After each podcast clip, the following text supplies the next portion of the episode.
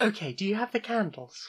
Yes, I've got the candles. You know, expensive, fancy ones from the shops. Mhm, Seemed but- appropriate. But they're black, right? Oh, they're black, Yeah, yes, but you know they're the they're the ones from those fancy Mhm. fancy shops that sell them at a huge markup. Okay, and I, I managed to get some blood from the butchers.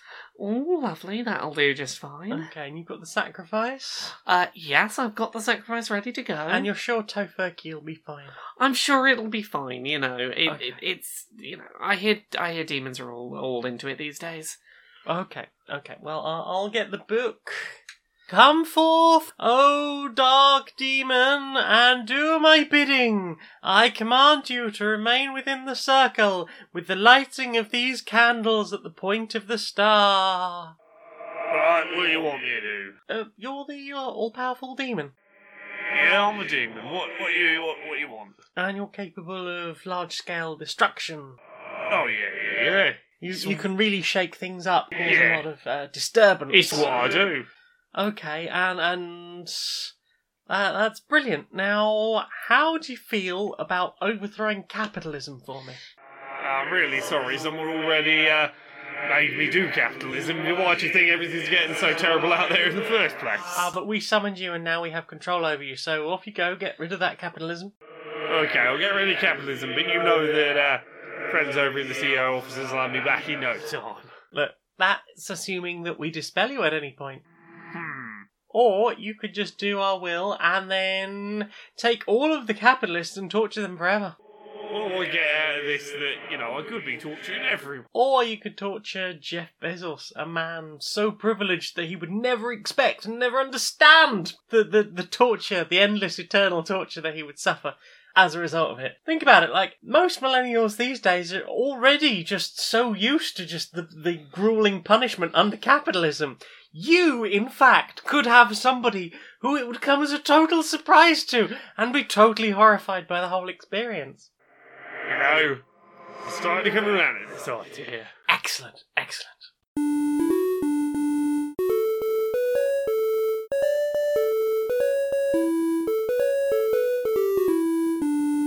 Greetings, strangers, queer and pleasant. I'm not Laura Kate Dale. And I'm not Jane Aerith Magnet, and welcome to another episode of Queer and Pleasant Strangers, that podcast where two queer trans ladies talk about our weeks and have a bit of a catch up and do some skits and silly voices. It's us. It's us. How are you doing this week? Um, bit sleepy, but probably not as sleepy as you. Oh, oh, I got a big case of the sleepies. Big case I- of the sleepies. I know that this is how we start like half our episodes of this show is like pretty good, but you know, sleepy. Exhausted. It's it's you know that millennial mood. it's that big millennial mood, but like particularly this week, I had uh, I've just come off of two nights where I didn't really sleep. Mhm. It's been it's been something, Mhm. but we're here. We're gonna do a show. yeah, we're here. Um, we we're queer. We're We're getting used to it. No, we're already neither pretty used to drinking it. beer.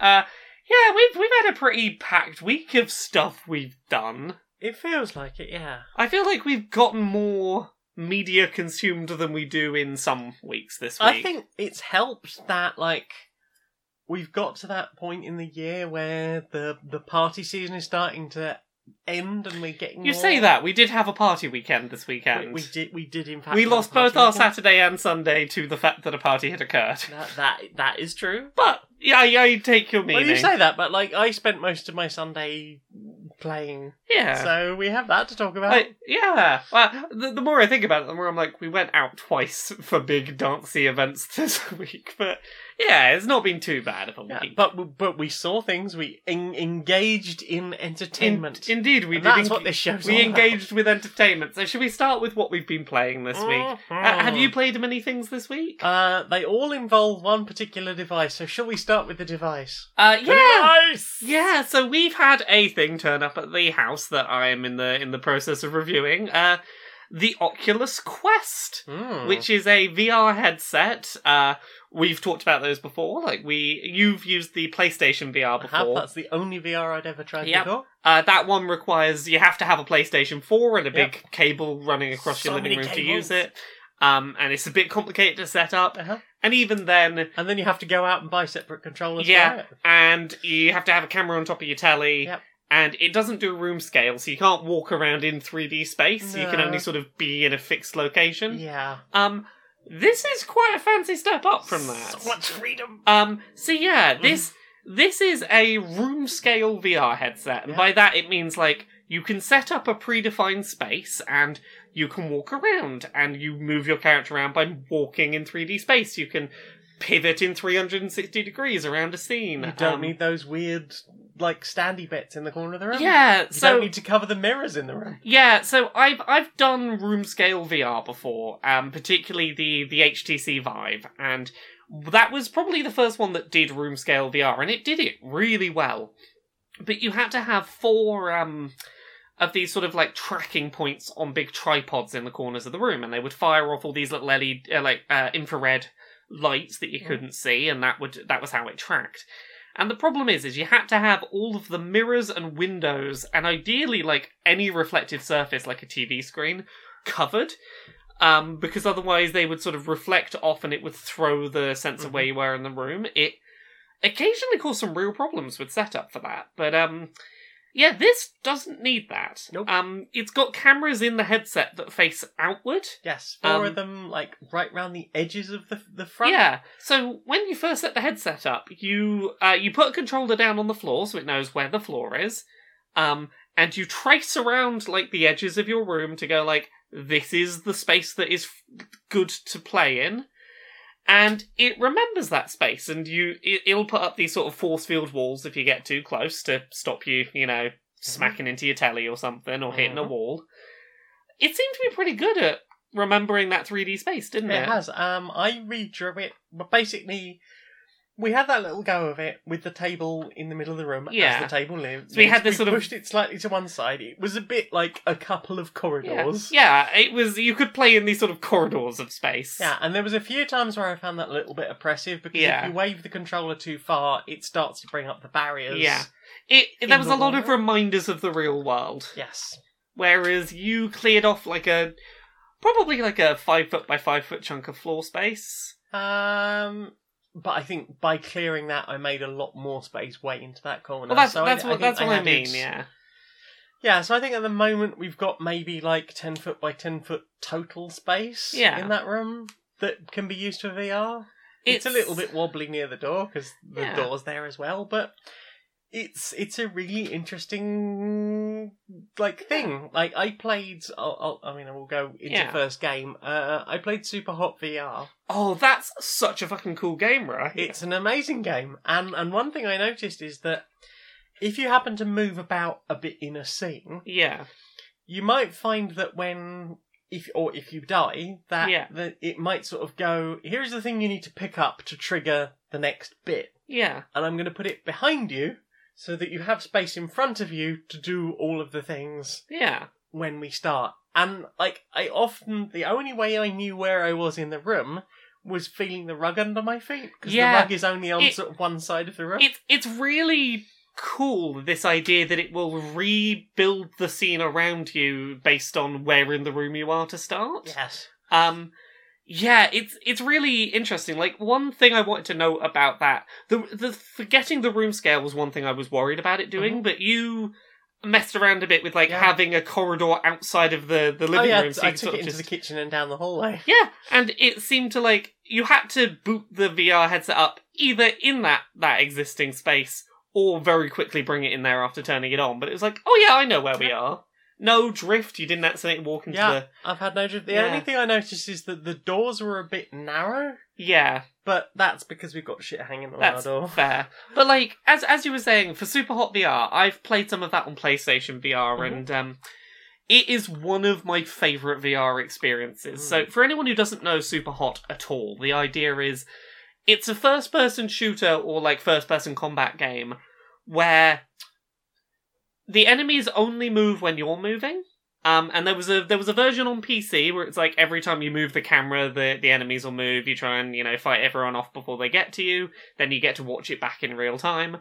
But in VR, I think it takes on a whole other thing because it basically feels like bullet time in the Matrix. Like Mhm. you've got like armies of people trying to murder you, and you're like physically dodging out the way of bullets. Um, I remember levels from the PSVR version where you're slicing bullets out of thin air with swords. It's you feel like a real fucking badass. you do feel very badass, and it, I also found like as the game progressed, I was changing the way I played it more. Yeah. Like at the beginning, I was like, okay, I'm gonna have a sort of like scan around with just my eyes, and then I'm sort of gonna look that way. Okay, there's a thing over there. Uh, oh, there's a gun near me. Just gonna reach out and grab that, and and and also move to duck from the bullet that's about Yeah. to shoot across me. Uh, By the end of the game, it had become much more fluid. I was like, okay, I can see a gun down there. There's someone attacking to my left. There's like two or three people slightly in front of me. Mm. So I was like, okay, clench fists, move that towards the person attacking from one side. And as they get closer, like prepared to smack while reaching out with the other hand, Well, grabbing that's- the gun, lifting up Mm. and moving my whole body in a direction to get out of the way of a Well- bullet and shoot somebody in the Yeah, head. there's one thing that I don't think people really appreciate about VR until you try it in room scale, which is the ability to interact with things that you're not looking at based on your Mhm. sense of um, persistent location and muscle memory of where things are. Yes. Like, Super Hot VR is a great game for displaying that, where like, uh, You quite can punch o- someone in the head you Yeah. can't see. quite often it'll be I know someone's coming up on my left. I will start punching them while looking away, and I don't need to look at them to punch them. I can be doing something else with my other hand, or Mhm.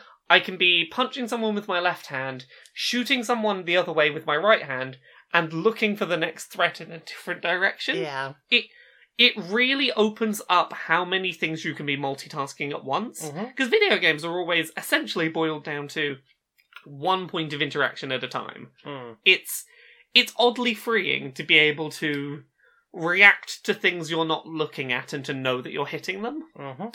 Uh Super Hot VR. I only got like halfway through it on PSVR. I need to come back to it now we have room scale set up. The only thing I would say as a, a content warning for that is there are two points in the game where it makes you shoot yourself in the head. Yes.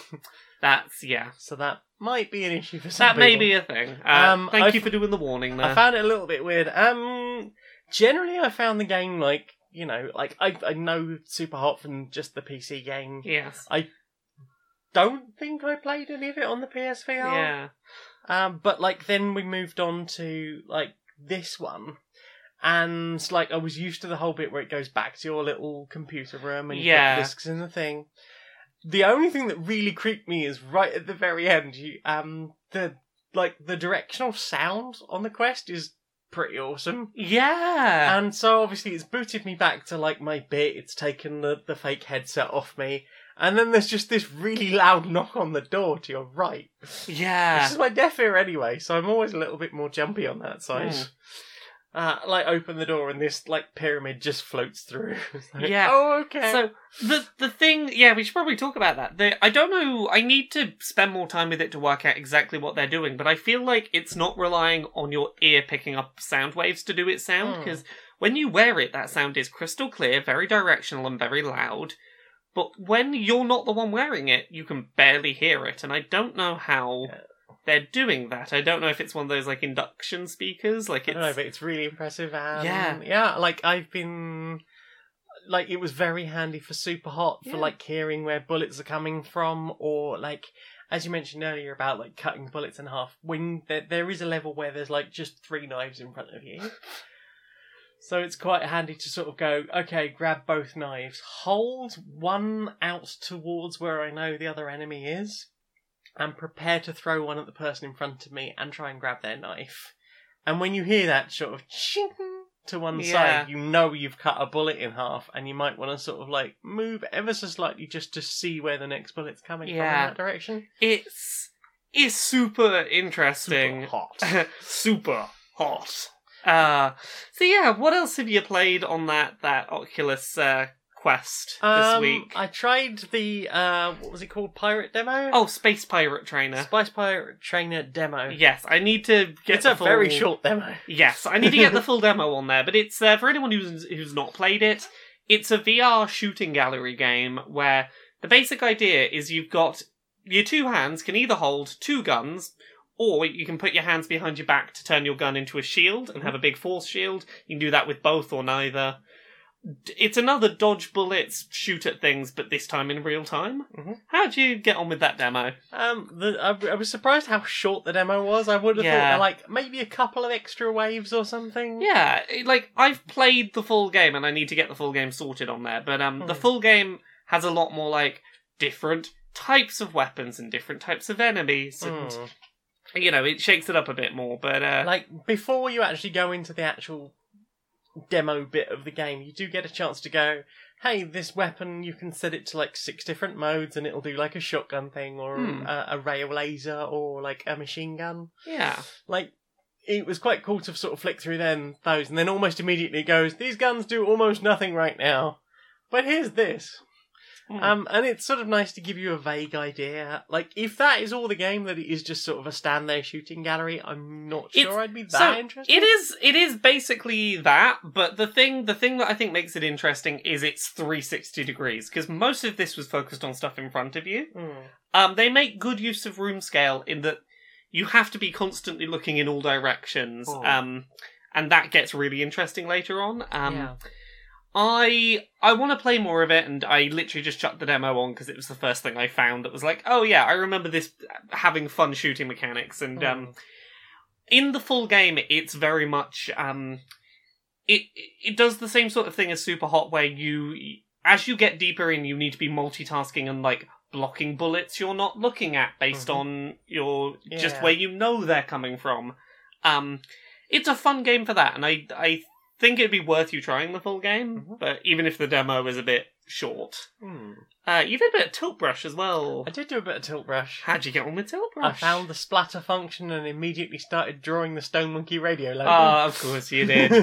tilt brush is just like a little bit magical, isn't it? It is a little bit magical. I Like I'd like to fiddle about with it a bit more. Like there were things Yeah. that I felt like I really would have wanted in any kind of art program, like a color picker. Yes. Because like I did this thing, and now I want to go back and do that sort of thing again, but I'm really struggling to find that color. Yes. Um, so, for anyone who, who doesn't know, um, Tilt Brush is a program made by Google, and it's basically a paint in 3D space in thin air tool. Um, we talked a while ago about Labo VR and that uh, elephant Oh, nose yes. that you could use to sort of paint in, and it's Mm. basically the same thing. but with that you can move your arms more than about Yeah. two feet. You can move your arms further. You're not limited by the amount of paint, virtual paint you can use, and you can view your creation from multiple angles, Mm. which like adds so much. Yeah, I, I watched a video of someone using tilt brush like to paint whole scenes, and was like, "That's incredible." That's that's a thing that I'm really fascinated by. Is like at some point I want to go and paint like all the boundary walls, so I have like okay, this is my physical 3D space that Hmm. I'm in, and then just like start filling the scene with things Hmm. And make like a whole like here's a virtual little diorama that you can walk through. yeah. it's i i would be i would love to see uh, a more complete version of this where things like um i would love to see a version of this that you could then export what you'd created into 3d modeling programs Mhm. like i would love if Blender, I think. yeah like say you wanted to make a uh, video game character design Mhm. That you could paint your character in 3D space if you find that easier than trying to, you know, abstract it with a mouse. Yeah. Export it into something like Blender and then have your base 3D sketch to Yeah. maybe mess around with, export to something Yeah. that can make a skeleton rig. Yeah. Like, I feel like or there even was. the other way around. If you could like go, this doesn't look quite right on my 2D Yeah. screen. If I could import this into Tilt Brush and then Yeah. walk around it and go, oh, I see, it's Uncanny Valley because blah. Yeah, and then fix that thing and export it back. Yeah. it's I I feel like this concept has some real legs Hmm. and like I would love to see 20 years from now what this kind of shit is being used for Hmm. cuz like that's a real cool Surgery. thing. Probably.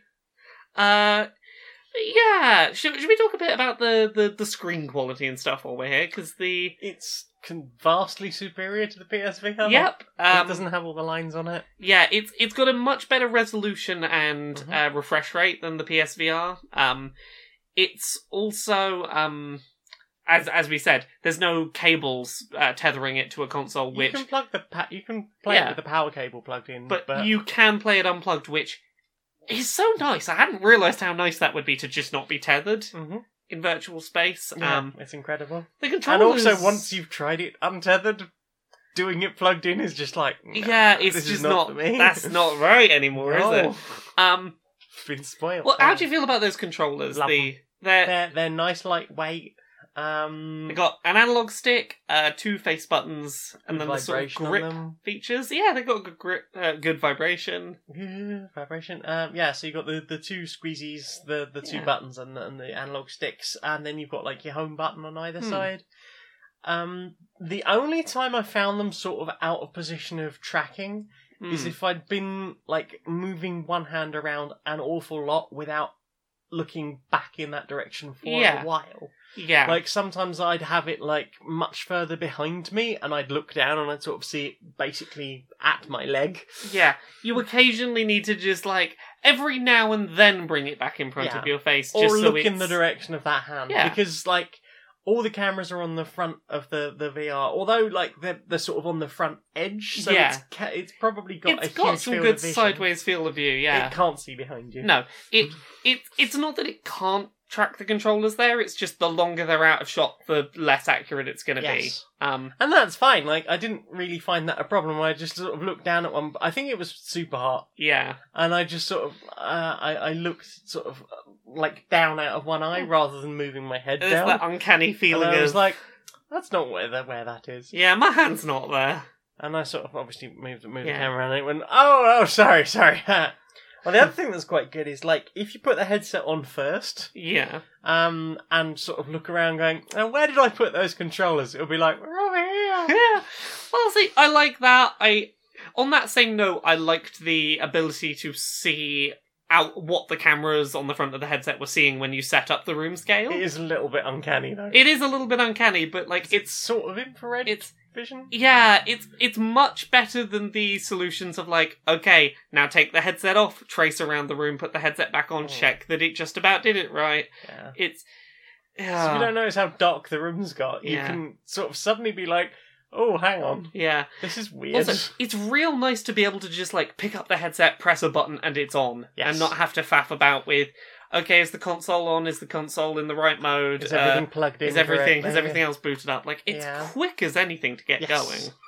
Uh, yeah. What else? What else have you you played on I the had to go VR? at Tilt Brush. I'm using that for ana- uh, for aerobic exercise. Uh, Tilt Brush. I think you mean Not um, Tilt Brush, Beat Saber. Beat Saber. I've yes. been beating my sabers. What Yeah. Can I say? Uh, we've talked about Beat Saber before. We it's have. that lightsaber music rhythm game. Nope, it's still that. It's real fucking fun, isn't it? Yeah, it's also nice to do like uh, the ducking and bobbing stuff. Yeah. With, with the walls when you've got no leads. yes, Although I, I did sort of put the straps on for that because I felt like I was getting a bit vigorous. totally fair. Oh, I love Beat Saber. It's it's good. Um, I was having a bit of a play of Beat Saber without the he- without the wires and things, and I had a Mm. passing thought. Be really fun to play that game like out in a field or something. but there's no. Not only is there no um things to worry about hitting as long as you've got someone with you to be Mhm. like, watch out for this person. They're f- playing with imaginary lightsabers for a minute. Mm. Um, but also fresh air while you're doing that Mm. heckin' heckin' sport. Yeah, because uh, by the time I'd done, I think maybe an hour of um, oh, what's it called, Balearic pumping yep, yep. on fast speed. I basically put it on repeat until I got an A rank in it, Nice. which took about an hour and a half. By the time I came out of it, I was just pissing sweat. I was like, I'm going for a shower. yeah. Ah. Of, of every VR game I've ever played, Beat Saber is the one that I work up a fucking sweat doing. Yeah, and that's a good thing. Like, Yeah. I might just cancel my gym gym membership and keep like, playing Beat Saber. I I need to load up the um the other one of those games I've got in VR, which uh, I believe it's called like uh, Audio Shield. Oh, I, of I think it might be. It's one where you have like shields in both hands and you have to punch the music. punch them. Uh, you basically have to like the music is comets coming at you and you have Okay. to punch through them. cool. Also, you know what we have to try with Beat Saber because this isn't on PSVR, we can load custom songs into it. I I need to work out how we do it, but I'm I I've been told you can load custom songs into the Oculus Quest Bass, version. nectar, bass, nectar, bass, nectar. Yeah, uh, I am. I guarantee if we search Bass Nectar Beat Saber, there will be some Bass Nectar tracks. Bass, nectar, bass. I this is the thing I want to do this week. I'm going to work out how to put custom tracks in. I want you. You know what the first one in my mind was that I wanna I wanna put in. Mm. Um, because it was really fun in Audio Shield was um the theme tune to One Punch Man.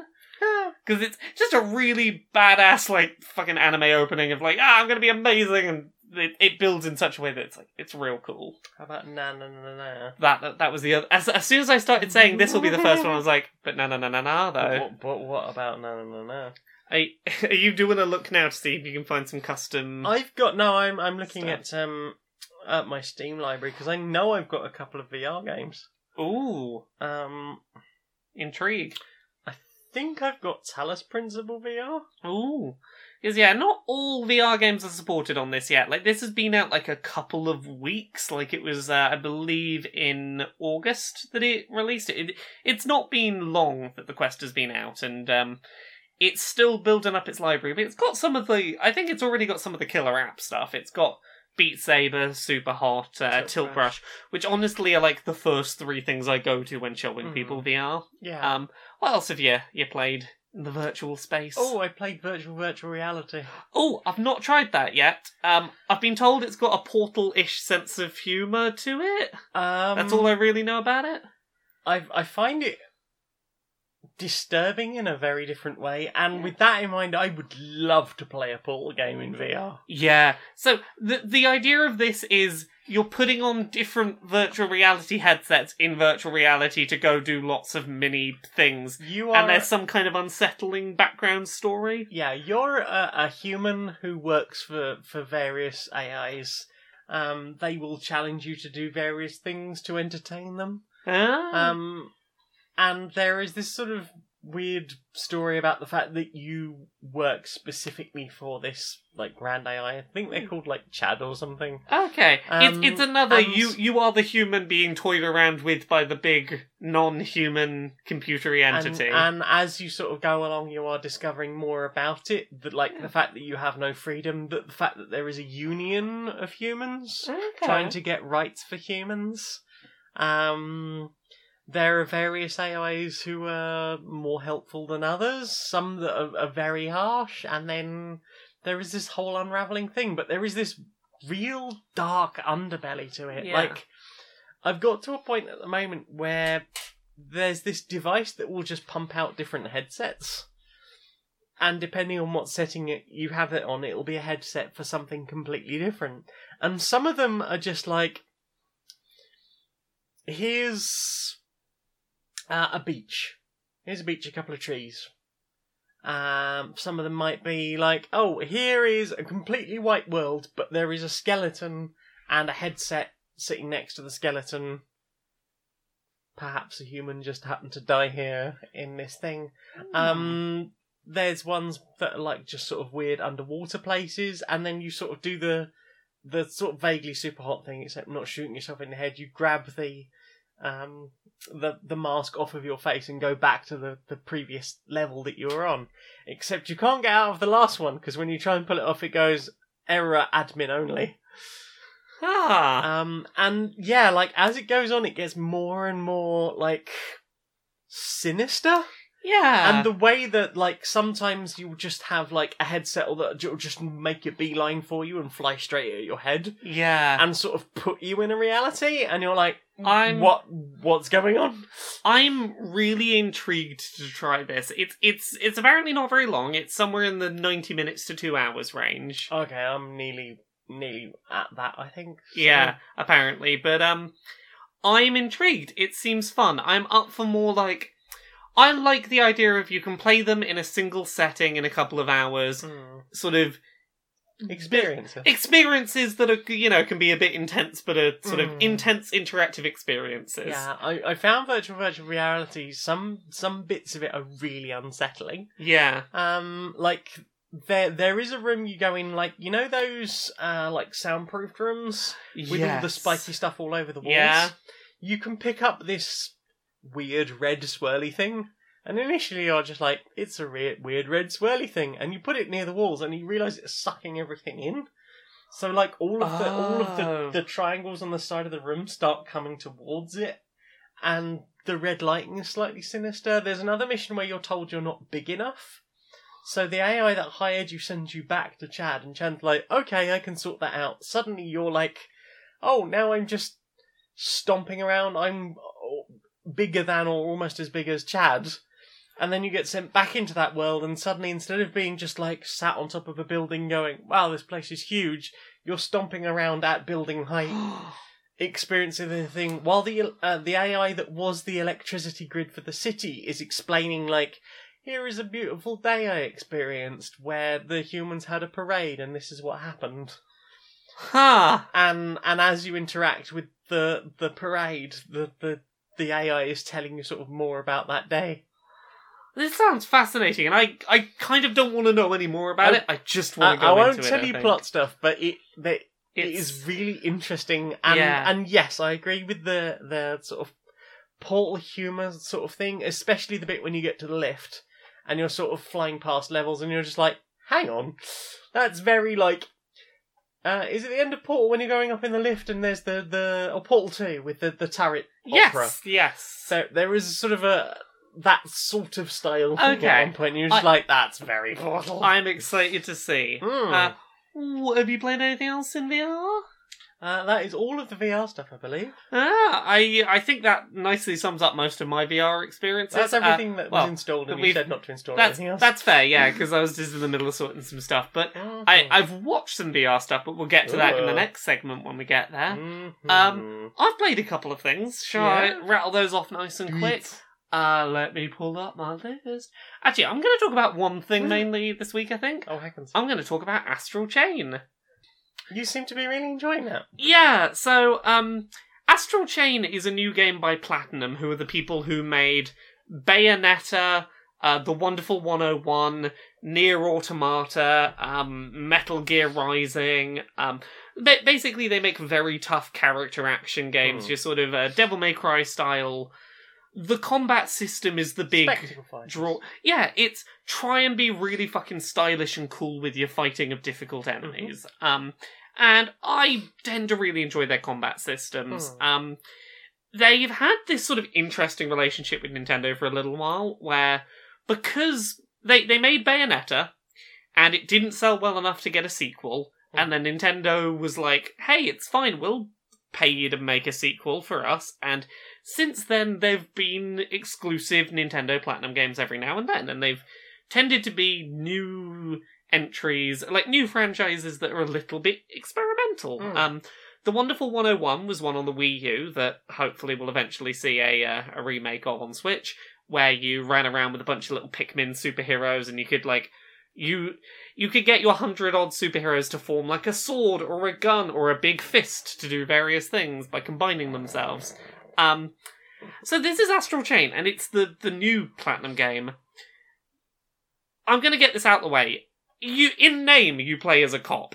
You're not you're not actually a cop in anything but name. You're a super you're a interdimensional superhero basically. Um, I uh, very early on in the game removed the? I yeah, I removed all cop branding from my outfit and was like, nope, no, not gonna, not gonna think about the fact I'm playing as a cop. and you Um, also picked the gayest hair oh. I picked the gayest hair possible. Um, so it's set in a future world where ninety, maybe ninety-five percent of the planet is uninhabitable. Mhm. Um, what is left of humanity is living on this thing called the Ark. Um, it this plays with a lot of anime tropes, like the uh, oh everyone is dead outside this walled city where we all live now. Had very sort of uh, Attack on Titan feeling vibes. Um, Mega City One from Judge Dredd. yeah, exactly. Um, you uh, basically there are these interdimensional creatures that are attacking and destroying the planet. Um, and some of them are basically invisible. Um, and there's not much you can do about that. They're fucking, you know,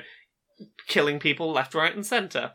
And humanity realizes, hey, we have worked out a way to capture some of these interdimensional beings and basically tether them to us and have them work on our side And when that happens, we can see them, and there's like five people in the whole world that so far have been trained up to, to use these things. It's like, right, the five of you, basically the group of Power Rangers, you're gonna wield your uh they're, kind of like stands from JoJo's JoJo's Bizarre Adventure. You're sort of like this thing is tethered to me, and we sort of fight as one. My sort of invisible companion creature that has all these abilities. Um, it's got a lot of Evangelion vibes going on. There's a lot of um, yeah, I will just say there's a lot of Evangelion happening. There's a lot of homages to stuff like Kamen Rider, Power Rangers. Um, it plays off a bunch of cool anime tropes. Mm. Um, but basically, uh, very early game stuff. You and your five friends that have these big, powerful, uh, you, you sort of, they're basically Pokemon. You're sort of, I've got the sword one, and I've got the one that's a big dog, and I've got the one that can punch good and is armor. Um, go into one of these portals trying to save some civilians, and all of your your legions, these things you've got chained to you, uh, once they're back in their world and you're trying to save these civilians, they break free of their chains, and it's very clear they do not fucking like being chained up. They do not like this at all. I mean, that's Um, fair. Very quickly, they turn on you and start trying to kill you. I mean, uh, that's fair. You put police branding on them. In totally fair. um, it the character's mm, logic very early on is like it's very clear that this is not a thing that these things enjoy, but also they are massacring us. Like we are being wiped out as a species like very Final efficiently. Yeah, it's this sort of we feel like we have no choice but to do this thing that feels morally dubious. Um, Therefore. yeah. Um, of the five of you that can wield these things, four of them can't can't recover them. You manage to get yours back. Your dad stays in this other dimension to go like, "Oh, run, it's fine. You go save the world." And you basically become a Pokemon trainer trying to collect up these various spirits to use to stop the planet getting completely eradicated. Mm. Um, it is stylish as all hell. Um, It's definitely got that sort of like Devil May Cry type Yeah. fighting system with Yeah. the, you know, like triple S rank and yeah, it's it's the it, it seems very basic from the start. Like I would describe the combat from the beginning as being very much like something probably most akin to Xenoblade 2 when you start off. Mhm. You've got your weapon that is tethered to you that will auto attack when it's nearby, and you've got your attacks that you do manually. Um, there's a lot of growth and room to diverge in there because by the end you've got five different beasts you can be controlling. Each has upgrade trees. Each has passive abilities that you can select to equip to it. You can give it extra moves that you trigger with specific buttons. Mm. Um, on top of that, you can do things like uh, you can move your your legion around an enemy to tie them to the ground for a few seconds. Uh, you can warp to where they are or pull them back to you. You can sort of fire them at people to do attacks. Each of them has a special attack, so one does a bow and arrow, one can do a sort of slice across multiple enemies. Um, the more I dig into this game, the more it's like, oh no, and you can do this, and you can do this. Uh, there's things like if you summon them just as an attack's about to hit you, it'll do a parry. Um, there's a lot of depth to its combat system, and Mhm. it's super flashy. And like, as much as I've been loving playing it, I've also been watching a lot of let's plays of people play it because I feel like there's so much on my first playthrough I've not twigged, and I've watched other people and gone, "Ooh, didn't realize I could do that." Like, Mm.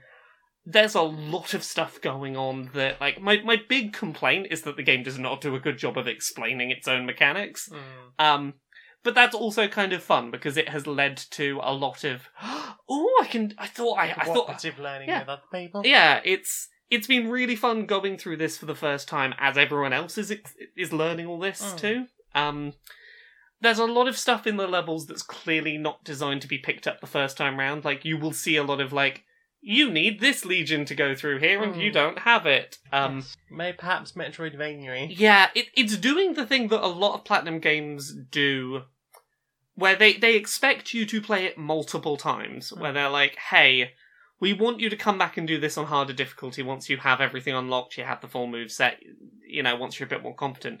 Usually they don't.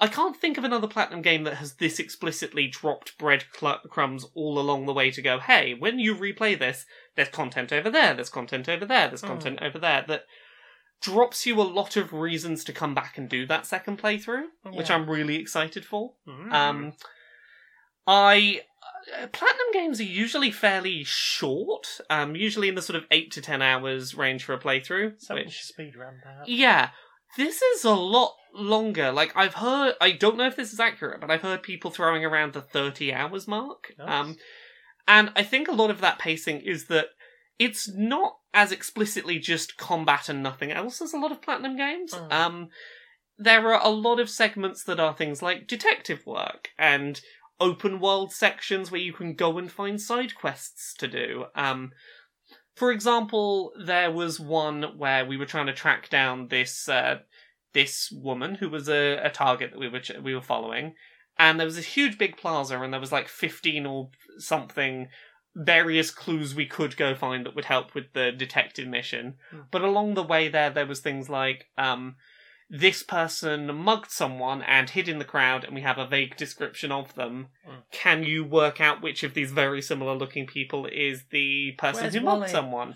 Um, it, you can do there's little side activities like just go pick up trash and put it in the garbage You've and been get. picking up an awful lot of trash. Uh, you caught me at the moment where I was picking up a lot of trash. I was that was my side activity at the time, and like stuff like that shouldn't be fun, but they do enough like going and doing things like I I'm technically a cop. I went and cleared up some trash I saw. Gets you like upgrade points to upgrade your super cool mech alien. I'm like, okay, yeah, I'll, I'll It's the new recycling program, you know. yeah. I I feel good for having cleaned up this fictional town. You have cleaned up this city. I've cleaned up Perhaps this not what yeah. they meant. Yeah, when they when they were like, "You're a cop, clean up the city," it's like, okay, I'm gonna get rid of all the trash now.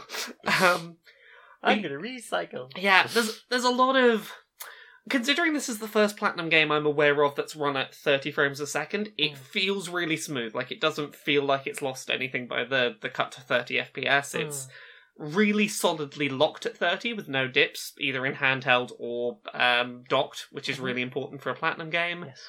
But yeah, I am like I am still chugging my way through this story and consistently is doing stuff that is making me making my inner big anime nerd get very excited and have a very good time. Hmm. Um like after the first mission they played a fucking like anime opening with like flashes of who the characters were and like a song about how someone's going to be a savior and it's like doing all it, Lots of heavy metal it, guitar. it feels like watching a fucking anime. nice. Uh, the soundtrack's really good as well. yeah, the sa- the soundtrack that I've heard so far sounds really good. I also like the art style. That sort of like heavy neons. Was it was it like Digital Devil Saga? Yeah, that sort of art style. It's a little bit with a bit of cel shading, Yeah. yeah. it's. The, I really like their their layers of um. The the types of future tech they've got are the kind that I really dig. Things like um, they've got a helicopter that uh, instead of blades, it's got a circle and then it just sort of glows neon Mm. blue, and that somehow makes it float. And I'm like, it's a Dyson Airblade. it's kind of like a Dyson Airblade helicopter, and it's kind of cool. um, but yeah, like I, I, the the biggest compliment I can give this game, I think, is its opening mission that lasts maybe like an hour or so. It's like up until the the anime credits have happened, is unrelentingly good at setting its tone and pacing, and like that that not only sold me on why I was going to enjoy this game, but it didn't missell it. Like it Hmm. wasn't we've done all the cool shit in the first hour. Um also platinum games like escalate really dramatically by the end and considering where this one has started, I don't I don't think I can imagine where this is going to end up. So, we shall see. yeah, I'm really excited to get further into it. It's it has been a real fun experience. Um, the only other thing I want to talk about having played is I played more Yu-Gi-Oh this week because I'm continuing to push my way through uh, making various decks and things. Uh, and I want to say thank you to uh, uh, Leah and Tabby who sent me some physical Yu-Gi-Oh cards this week because we were talking about last week the hey those decks in the the video game. Oh, Uh, great. a little bit random, not not so great. Uh, Hmm. they don't really work on Dragon. themes. That's a blue eyes white dragon. There's, I know one of those. there's three of them of Oh, different arts. Some of them Uh, are shiny. yeah. So, for example, um, I've been sent this deck, and this has been the sort of theme I've been trying to do in the video game this week, Mhm. which is putting together decks that all build towards a central goal. Yeah. So, like for this deck at the top of the cards that I was I was sent, uh, you've got blue eyes is the core thing you're trying to summon. They're all shiny. Ah, they're all shiny. Heck. You've got these monsters that just they have two thousand defense. That's just a Nice. good bog standard thing And when you draw one it. star, so good to Yeah. get out. Uh, four star, two thousand attack. Oh, So heck. again, if you draw it, it's always a useful thing. You don't Gosh have to get anything to get it out. These are all cards that help you get blue eyes. They're those get you blue eyes. These There's get a you lot of blue shades eyes. in here. Yeah, these are all one I star. feel like this is a very expensive deck. I, I I'm very thankful for it having been sent. I do not know how much it, it is it cost. Um, yeah, these are all like one star things that will help you get blue eyes, Mhm. so they can always go out. You're not waiting to get them out. They get you Mm. blue eyes. Um, this helps you get a lot of these are just cards that help you get blue eyes. Cards Yeah. that once you've got blue eyes, let it do things. More things that So let your blue matter eyes what do you stuff. draw, despite the fact that you can only have so many of a certain card in your hand. Yeah, and Whatever then you draw is going to help towards something. Exactly, and then all the traps are just general, useful all the time ones. Like, if someone attacks you, destroy all their attack position monsters. That's a good thing for resetting the field Yep, back yep, to the start. That helps you get that trap so I- that you can. Yeah, Clear I've everything definitely out. seen that one in uh, in, in Yeah. the game. That one does big damage to the enemy if they attack you. Mhm. Just good all-purpose traps. Um, like that's that's the kind of thing I've been trying to do. Exodia, Uh, Exodia, yeah. There's uh, way back here. yep, somewhere in there. There's a Dark Oh, Magician. it's Dark Magician. some dark magi- fancy dark magician art. I've never Mhm. seen that dark magician girl art before. It's really cute. It's very cute. Um, but yeah, so I've basically Mm. the, these physical cards. I I'm excited to have a mess Yeah, around with because they're basically what I've been trying to do in in that Switch game, um, Yeah. Legacy of the Duelist, is trying to make some decks that work towards like whatever I draw will get me towards my end goal. Yeah, I feel like we should sleeve those. Yes, I'm I'm gonna do that soon. They are currently just in the box, but um, yeah, I believe there's the basis of about three different decks in there. So Nice. at some point we'll sit down and sleeve some I'm very hyped to play a a, a, a quote unquote a proper, proper game, of Yu-Gi-Oh. Yeah. Yeah, I'll we'll go through one of them. You can pick which one you want to use, and then they'll explain like here's how all the things work. Well, I feel like I've got a pretty good idea of how the things Actually, work yeah, thanks you've- to playing the game. Exactly. Um, have you played anything else this week? Uh, no, that's basically. Uh, I played some Control. I'm not far enough into it to talk about it in depth, so I'll leave that till next week. Is so, it mostly surreal though? uh, it's it's giving me them good. I I like I like Alan Wake vibes. It's I it's didn't like Alan Wake. I liked Alan Wake and I'm enjoying this. Okay. Uh, but we'll get into that in depth next week. So I'm interested. and uh, I was gonna say until next time. Uh, now then, time, Time for, for this. Do you have trouble remembering to do things at set times every day? Do you keep hitting snooze on your easy to ignore alarm? Sure. Try new Cat Alert. Ooh. By feeding your cats at the moment that you need to do the thing every day, in the place that you need to do that thing, you will no longer be able to ignore your daily obligation. What if I have to get up a different time of day? Unfortunately, you cannot set cat alarm to do different times, different days. They will only work at set times. However, if you wish to get up at 8 a.m. every day without fail, this cat will, you know, they will not let you sleep past 8 a.m. They will shout, they will scream, they will tunnel under doors, they will squeal at you, they will scratch until they get what they want. Well, they sure are cute and fuzzy, so I guess it's okay. That's new cat alarm. I love you, cat alarm, you little fuzzy critter. Well, I must say, after our little uh, embarrassment in Spain, you know, Trying to find thinking we'd find some sort of region full of sherry. Oh, but, uh, yes, yes. Didn't work, but uh, I'm glad we we decided to stop off in France on the way home. Well, and again, I'm not sure that we've necessarily ended up where we want to be. Well, I've heard people talking about more sherry. Yeah, more sherry, more sherry. More sherry, they say. and and uh, the problem is, is I keep saying to the waiter, more sherry, more sherry, and he's not bringing me more sherry. No, but he did keep winking at me. Oh, indeed, he seemed very pleased, very pleased by by my statement. Yes, but I want more sherry. Yes, more sherry. More sherry! More sherry! See, every time we say more sherry, more sherry, he comes over. He does. And he He of doesn't bring ex- us any He champagne. looks, he looks very expectant. He does, but he doesn't bring us any champagne or sherry or Well, port. say, why would he bring us sher- Why would he bring us champagne? We're asking for sherry. He's not bringing us any form of alcohol at all. No, it's very More disturbing. sherry. More sherry. Oh, oh! Someone's just someone's just told me. Yes. Let's try this one. One moment. More sherry, mon sherry. Oh. There we go. There we- Language barrier, dear. Language barriers. Oh goodness. So then, what have you put in your eyes? Uh, not much really, because the no, same. uh, I put uh, there's a thing I've kind of got in my watched list, but I guess we're putting in the listened list. I don't know which one. it's Um, more audible. It's I don't know. I was up the front, so it was watched sort of for me. But um, we the, the only other thing I've watched, I watched. Uh, I started watching a YouTube channel. I've gotten Ooh. quite into this week. Same. Um, I've gotten quite into the YouTube channel Legal Eagle Ooh. this week. Uh, it's one of those ones that just keeps getting recommended to me, and I thought I'll give it a go. Um, the whole point of this YouTube channel is it is a real world lawyer, basically doing a lot of um breakdowns of legal scenes in media. So Okay. he'll do a lot of like.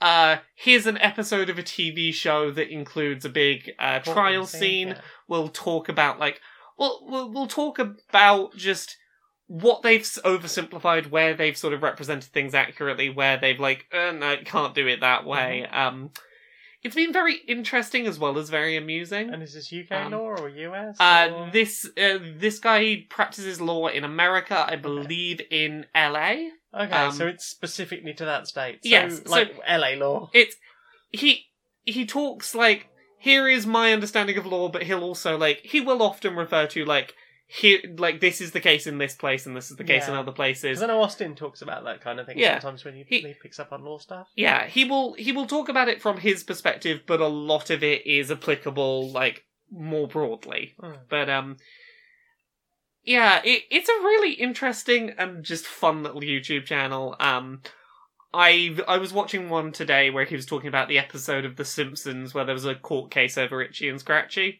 um, and I forgot how much I loved a stupid fucking legal joke in that episode that has been stuck in my head all week now Mm. which is uh, Lionel Hutz, the terrible uh, attorney in that show, has a business card that says, um, uh, it says contingency, no money down, which basically means, uh, you know, I'll, I'll, I'll work on, on the understanding I'll get paid from the other side's costs afterwards. You don't have to pay me any money up front. And then when they go in, it's like, oh no, I need a thousand dollars. It's like, your business card says contingency, no money down. And he starts putting, um, Commas. commas and things in it, and it's like contingency? No, money down. it's just such a stupid fucking joke. Mhm. It has been stuck in my head all week. Um, Punctuation, it makes all the difference. punctuation makes all the difference. Um, but yeah, it will go through stuff like um, he was reviewing some episodes of uh, Harvey Birdman, Atter- Attorney at Law, and uh, uh, the Ace Attorney games, for example. Oh. And it it's an amusing YouTube channel I've been having some fun with. Nice. Uh, what about you? What have you been well, watching? the YouTube channel that I've been watching is called Shut Up and Sit Down. Oh, I've been watching some of that actually. Oh, heck. oh heck! It's been really weird because I had a Facebook memory from about eight years ago turn up recently that mentioned Matt Lees, and Matt Lees is on that channel. Yep, yeah, he is. Like, uh, I. Well, this is a weird happenstance. Did Google just hear me mentioning Matt Lees and is now suggesting you like board games and you've recently mentioned that that that person? yeah. How about some board game channel about reviews and um like uh, there was like panel stuff from Yeah. um like board game convention stuff about how they make certain types of games. I've watched some of that. They've got a podcast on there as well. Hmm. They've got a good few years worth of content, so it's been interesting to sort of go. And what did you think about this game? Yeah. We fundamentally disagree, or I fundamentally disagree with that channel over the game Scythe because I Yeah. loved playing Scythe. Yeah, Scythe is a lot of fun. Their reviewer did not have a good time. No. Well, that's it. So, yeah, I can't I can't account for anyone else's experience with an No, interactive indeed. piece of art. Indeed. But yeah, like it's it's nice to sort of get more board gamey stuff. I've also been watching Dicebreaker, which recently launched. Yes, I've been watching some Um, of that this week. Because That, that's Johnny Chiodini. uh, you may know him as the DM for the Oxventures uh, D and D games. Big fan of the Oxventures. Yeah, he, Um, he he now do a, a, a YouTube channel about D and D. Yes, with wheels. Yeah, Uh, yeah. So I like. I'm. I mean. I'm very. I'm. I think it's getting colder, and I'm like. I can feel the board games coming. They're on their way. Well, that and the fact that there are board games literally coming. Yeah, Like, I keep getting updates about Streets of Steel, which went quiet for a little while. Very excited for that. I've mentioned before that War of the Worlds is due middle of this month, possibly in a couple of weeks. Um, yeah, I'm very excited for lots of the Kickstarter board games that are going to start to roll in that I was buying a, a, a year, 18 months ago. I'm very hype. So, yeah, lots of board gamey stuff. Prepare to hear more about board games on this. Yeah. Hmm. So, yeah. Uh, there's there's one thing we haven't watched this week that I think is a notable mention because Yes. it's come out, but we haven't had a chance to watch it before recording. Yes, and Uh, also I think it's good to give people like a a week off where Yeah. like e- as subtle as we might be, someone might go, "But you spoiled a thing." Yeah. So we're not going to talk this week about Steven Universe the movie, but we are we're aware that it is out, Yes. and probably tomorrow, maybe we're gonna we the day after we record this, maybe we're gonna watch it. So Wednesday we will have watched it. Yeah. So we when you hear this, we probably will have seen it. Don't worry, we are going to talk about it at some point. Don't worry that we're not talking about Steven Universe the movie Mhm. yet, but uh, that is on our to watch list. Indeed. I think that's it for me. I think so. well then, Mm. time for this. Yeah. No, no, we've got a new sponsor. Who's our new sponsor? Are you a millennial? Y- yes? Do you struggle to afford things? Yeah? How would you like a special loot crate style thing where you get 62 meals delivered to you every month? That sounds expensive. 62 meals is a lot of meals, and these meal prep services are usually like 10 quid a, a meal. That's where you're wrong. This is Ramen Crate. They will deliver you 62 cakes, I guess, blocks. I'm not sure what you Packs? packs of ramen. That means you can eat ramen 62 times in a month. Goodness, if Which I. means for the short months, you've got some left over, and Yeah. for the long months, you've got enough. I've got two meals a day out of that. You might even get a breakfast at some point. Goodness. Yeah. My my word! And like, how how many flavors are there? Am I just going to be eating chicken twice a chicken ramen twice a day for a month? Because that's what I'm expecting. There are 72 different flavours, which means you might not even get all of the flavours in one month. well, you definitely won't get all the flavors in one month because there's more flavors than there are packs in a month. It depends. There might be a multi-flavoured one. Goodness, I didn't know that was even an option. Mhm. Oh. Yeah. So if you want to get the, the premium ramen pack, head on over to ramencrate.lol.net.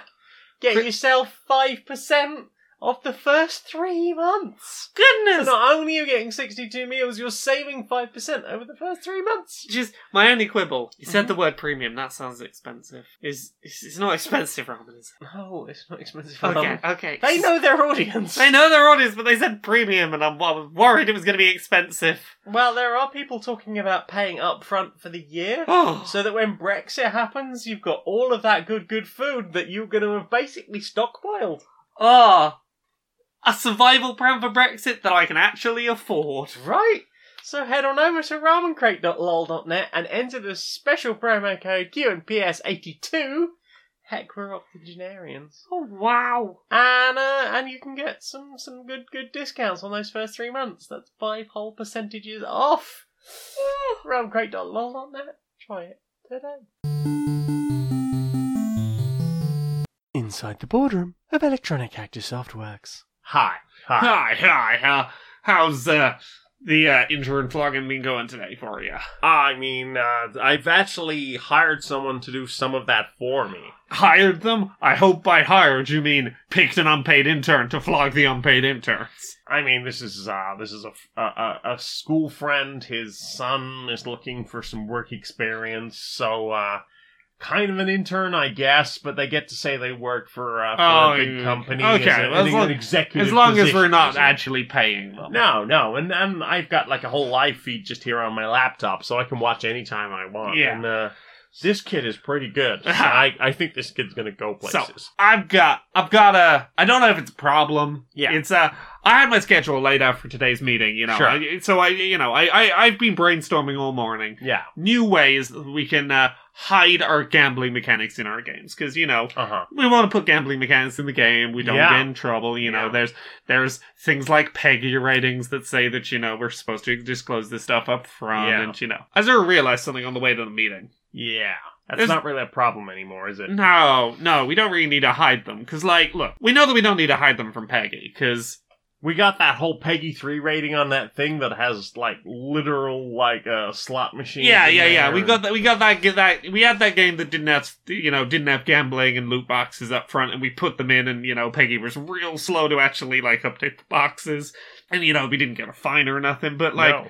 Yeah, that, there's that trailer we put out where it's like these slot these loot boxes are literally slot machines. Yeah. and no one has and no one has stopped us. No.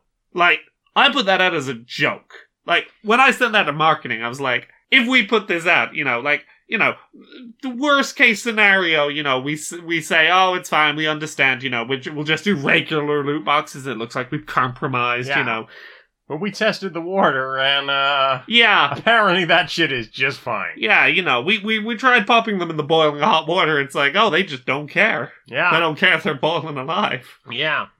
That's- So like, I don't know what I do with my morning now. Well, I mean, the thing is, it basically seems like the whole thing is unregulated now. Like- so, uh, Like, do we even try to hide it? I mean, why would we? I mean, if that game is okay for three-year-olds, we have the fucking market. We Wow. can conquer everything. I I just, I don't know what to do with my day if I'm not finding ways to hide loot boxes and stuff. Well, Like that. we'll just have to find new and interesting ways to be horribly underhanded and exploitative. ah hmm. Power the game with your blood. You are a fucking genius. I know. So, what have you put in your ear? Oh, should we should we talk, talk about the thing I wasn't sure what segment Let's do to the put big in. thing that's in this section. We went we went to a gig. We went to some live music. Went to see some live music in London. We Mm. went to a gig that was uh, three bands: Three bands. Mobina Galore, They were very good. uh, Frank Iero, and Laura Jane Grace. Uh, should we start with Mobina Galore? No, they were really good. Yeah, I was sad that the audience was not really getting into that. It seemed. It's it's the problem you always have with three act uh, three act gigs is usually the opening act will have a little bit of a difficult time getting the audience up and moving, which is a real shame because Mobina Galore are great. Yeah. It is a two person female um, punk band that is one person on drums, one electric guitar, and two people like lead and backup. Vo- uh, they they are they are the lead and backup vocals. It's like the White Stripes, but punk and good. Yeah, like I am consistently impressed with the range of sounds that Mobina Galore manages with a single percussion and a single melody instrument. Um, there's some very talented punk Yeah, they are. artists. Although the idea of angry punk Canadians really feels like an oxymoron. I know, and I'm pretty sure they mentioned that at some point in between tracks. I think they talked about like, yeah, I know, I know, angry punk Canadians, but um, they, I, I know they mentioned that they were King Canadian because they did a, a uh, Vancouver. Vancouver. I Yes, was like, they did a track about Vancouver. it's it's a V word. It's not Vermont. No, I I believe it was It Vancouver. was Vancouver. But um yeah, I've been a big fan of them for a while. Like I Mm. keep seeing them pop up as support acts at various shows. Mm. Um like they support they were the opening act for uh, Against Me when they came around Mhm. uh, when I saw them in the Camden uh, in Camden a while back. Mhm. Uh, I believe they might have been an opening act for My Chemical Romance one of the times they were around. Like Cool. they they are a very solid opening act. so a good tie to the other two acts we saw that. Yeah, and it's a real shame that that like I'm pretty sure I was the only person up and having a good jump and uh I, I I was standing much further back for the Yeah. and in all of my peripheral vision, you're the only one that was even attempting to dance. Yeah, it it maybe helps that I've seen them before and enjoyed them enough to go and listen to their music like Mm. elsewhere. So when they were playing, I was like, I know these fucking songs. I have these on my Spotify. I do a listen to them. Very I good. can sing along with you. Um, track recommendations if you want to check them out. Um, uh, not twenty three anymore is uh, is the one they opened their set with because it is the one that like lots of people know and like. It's a good one to get a feel for their music. Mhm. Um, yeah, you did you you do an enjoy of them? Did I you? did very much an enjoy of them. I would definitely listen to them again. Yeah, I will. I'll send you some track uh, recommendations of theirs. Um, we then saw Frank Iero, who uh, used to be of My Chemical Romance and is Mhm. now doing his solo stuff. Um, Mhm. Crowd was a bit intense on this one. yeah, they're, they're, they're a bit more lively.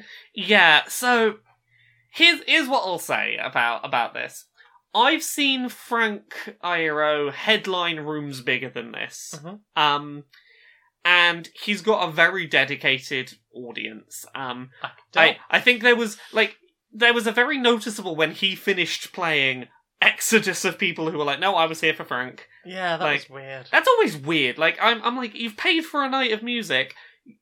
Like that all of the bands are probably going to be in genres you enjoy. Just stick around for the last one and see if you like them. Yeah, I mean, I realise it's already half nine, and perhaps some of you have got places to get home to, but Not in those numbers. Like that's that's that's poor gig etiquette to have Y- yeah, that many people exit before the uh, the headliner. it but- felt very much like the comedy nights where like one person brings a ton of people and they all fuck off at the halfway point. 'cause Yeah. you put them on too early. Yes, it's it's it's a weird thing when you see that, and like, um, obviously Frank Iero is a is a heavier, like a, a more sort of angry sound. Yes. Um, I very much enjoy his stuff, but it do, it it was it was a lot of very overexcited people in that that crowd, and Lots I of moshing. yeah, lots of moshing. Luckily, you were out of the pit. But Yeah. I like I could sort of observe it from where I was. It was like.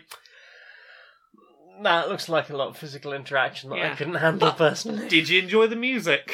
Um, less so. That's That's less my genre. Like, Totally I fair. think if I was still me at twenty, yeah, I would have absolutely loved it and gone nuts for it. yeah. I think these days I've got a bit more sedate and less angry. That's fair. Like I'm I'm not necessarily angry along with the tracks, but I I can still I can appreciate that he's doing anger very well. Mm. Oh yeah, um, definitely. and like in a very I- controlled and melodic way. Like absolutely. I like. I can. I can appreciate it for what it is. Yeah. It's not for me. I- that's fine. yeah, I It I have to be. I enjoy the energy of Frank Iero in that like as much as I don't want to be in that pit, I enjoy knowing that it's there and Oh, feeling absolutely. like for for someone like me, like I'm a big get get front and center, be in that crowd, um, lock my position in on the barrier, and be like, I just want to feel that there's people having a good time around me while I watch good music happen. and I am someone who likes to be sort of standing just behind that initial front crush of everyone who wants to be as close as possible,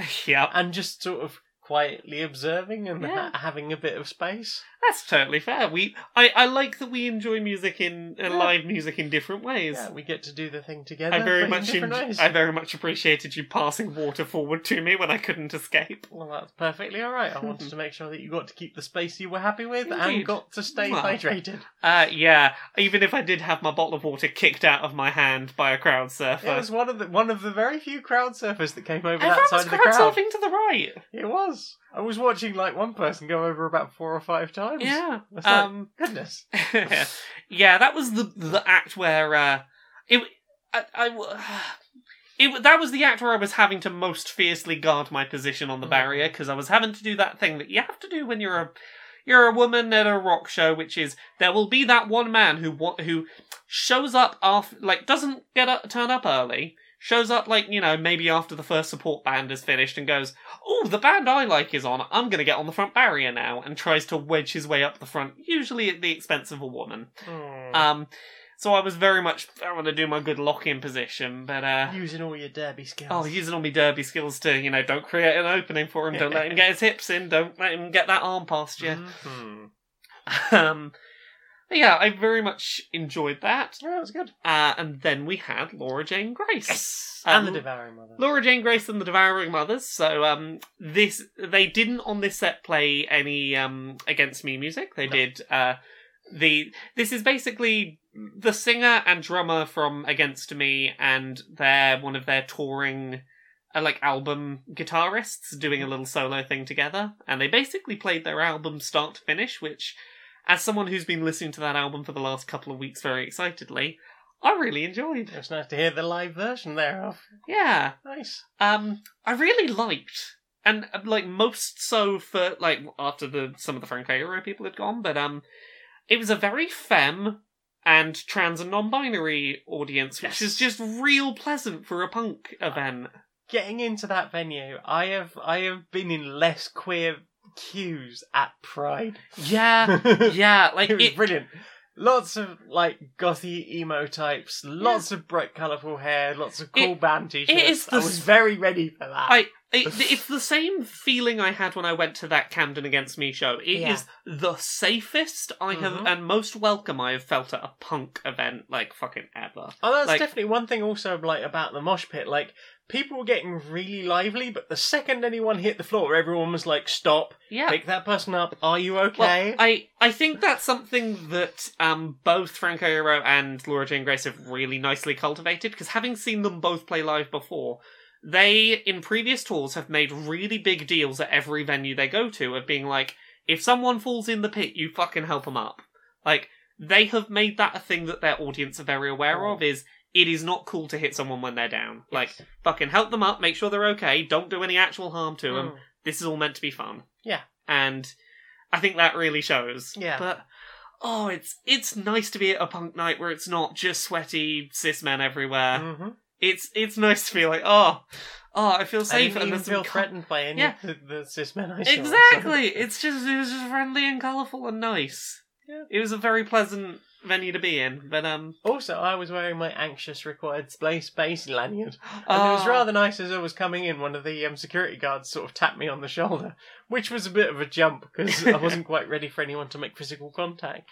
And he was like, "I've just seen your your lanyard thing. Um, just if if anything happens in there, just grab any of the security guards and we'll help you out." yeah, Which I thought was really sweet. I know, right? It was just, it was a really pleasant night of like, if those three bands were to tour again, like a year from now, I'd be like, yeah, I'll fucking go again. Yeah. That that was a fun night. Mm-hmm. Um, I really fucking lucked out as well because I I'd not made it front and center barrier. I was Mhm.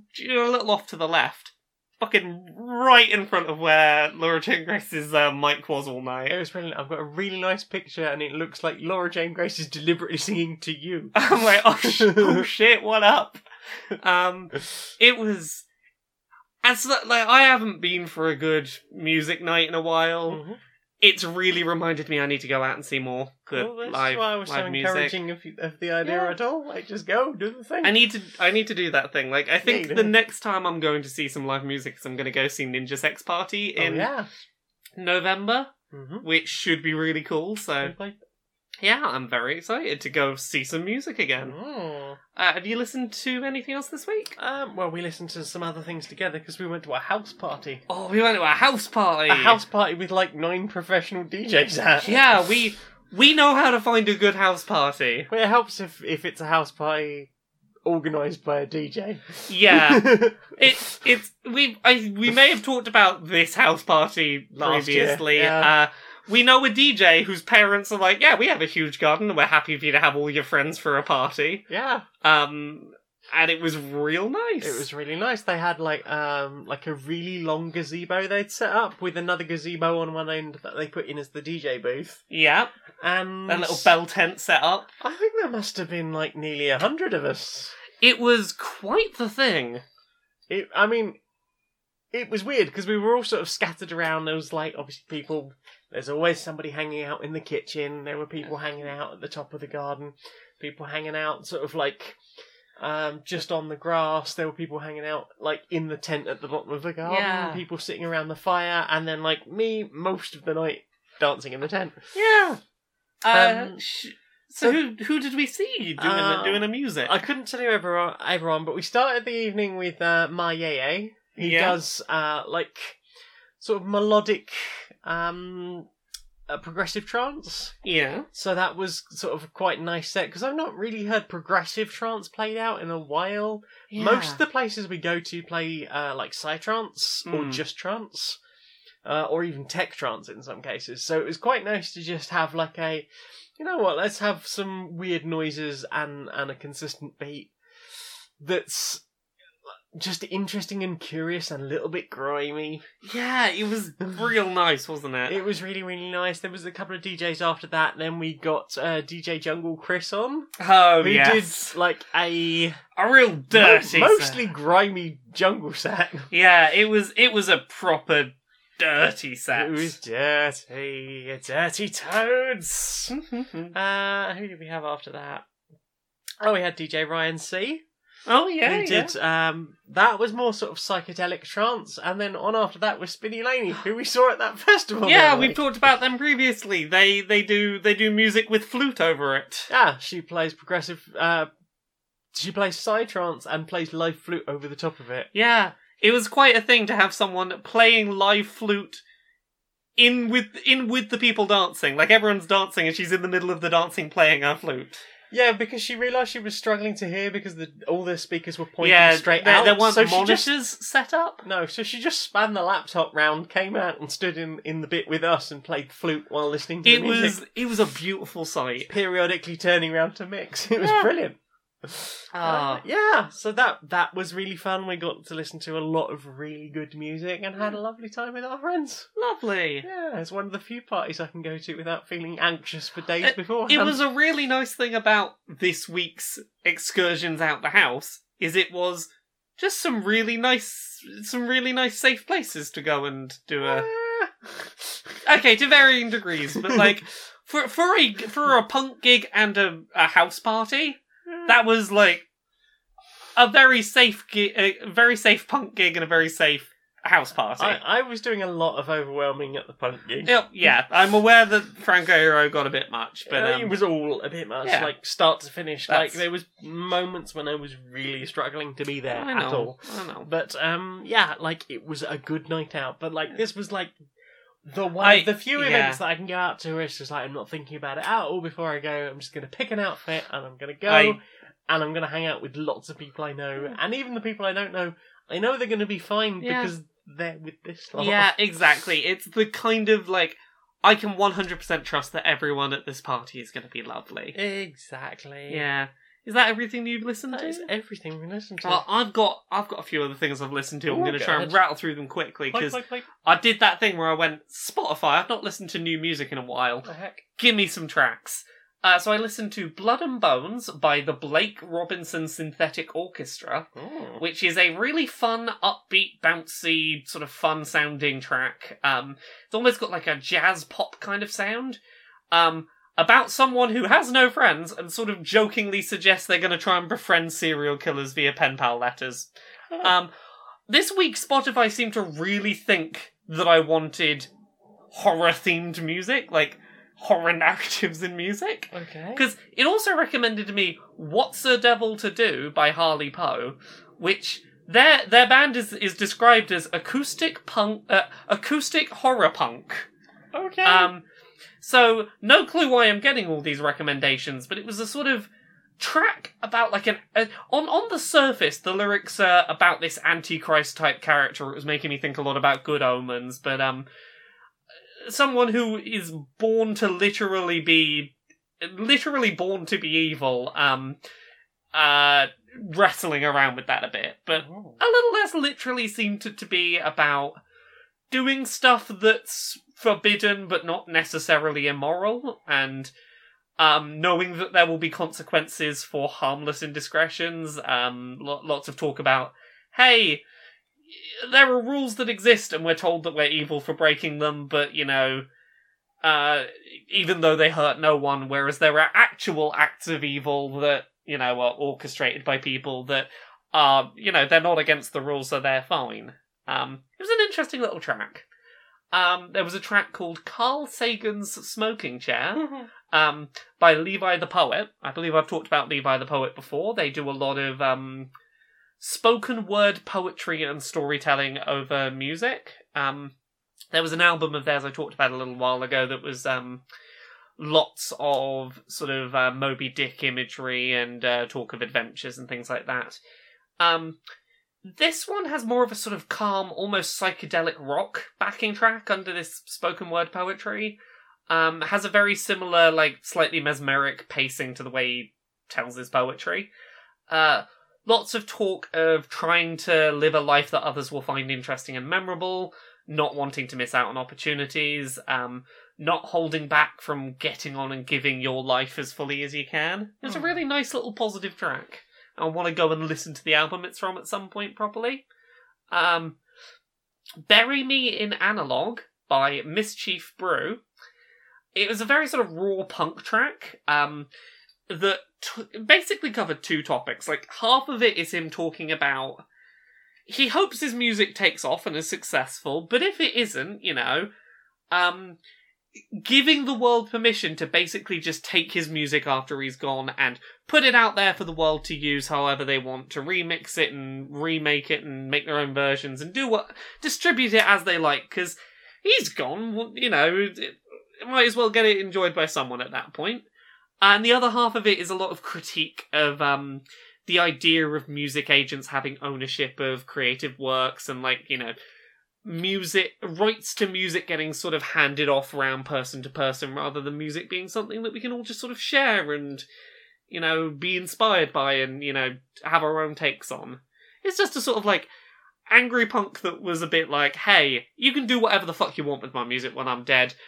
Fuck this idea of agents owning people's music catalogs forever. That's bullshit. Um that was good. Uh, you might know this one. Uh, Bill and Annie uh, by Chuck Brodsky, fr- uh, which I know from the Welcome to Night Vale Weathers. Oh, maybe then. Yeah, it's it's this very Oh, is this about the the The peaches and the wedding and yes, yes. So for anyone who doesn't know, it's a slow sort of acoustic guitar track about someone falling in love outside of a monogamous relationship on their wedding day. Um, and you know, there's bits of this narrative that I, as a poly a polyam person, look at and cringe a bit and go, "Ah, just just talk to your fucking partner about it, and you know. But it it's this bittersweet track of of basically this this this person gets married and realizes on his wedding days uh, as he's gotten married he's in love with someone else and both of the two people are like they're they're responsible about it they're like hey we've married people we love these people. It's not that we don't love the people we've just married. And they stay faithful. They don't you know cheat on their partners. They stay friends and every now and then they just sort of talk about what could have been. Um had like you know did they make the right choice? It's it's doesn't this sound super healthy, but no, okay. it, it doesn't sound healthy but I, I what what i like about the track is that it's hmm how, how do I, how do i put this um It's an interesting story about Yeah. a life. it's it's a well told story about a life that you know whether they made the right decisions or not it feels very human it feels like the kind of thing that probably does happen Mhm. and i really like that the the lyrics and the music both do a really good job of capturing that same bittersweet tone of the the the positives and negatives having happening in their lives and the fact that they're happy for themselves and they're happy for each other but they're both just that little bit of but what if though and like the I feel like the music underneath the lyrics really catches that really nicely. Mm. I've all like I don't agree with the actions of the people necessarily, but I think it's a really beautiful piece of storytelling. Mm. Um, so I've always liked that. Brand new bad news by Glowbug. Sorry, I'm nearly done with my big list of tracks. Didn't realize how much I'd listened to this week. Um, good.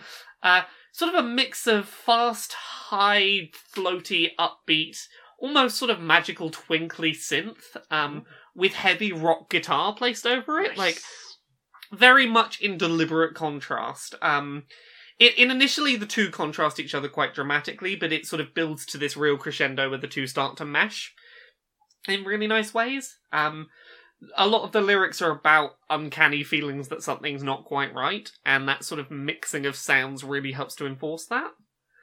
Uh, I think I've talked about this one before, but I went back and re-listened to uh, Garfunkel and Oates' track "Such a Loser."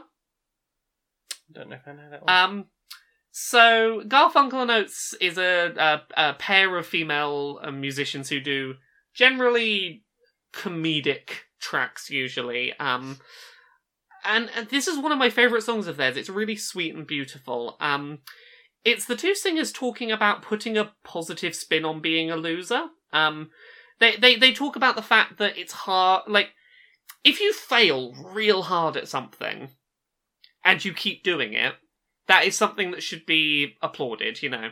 Um, really big public failures only happen because you aimed really high and were trying to do something. Um, it talks a lot about, um, and this is something that, like, I kind of really resonate with, is ignoring people on the internet who make fun of you for failing at stuff. Mm. Because you go,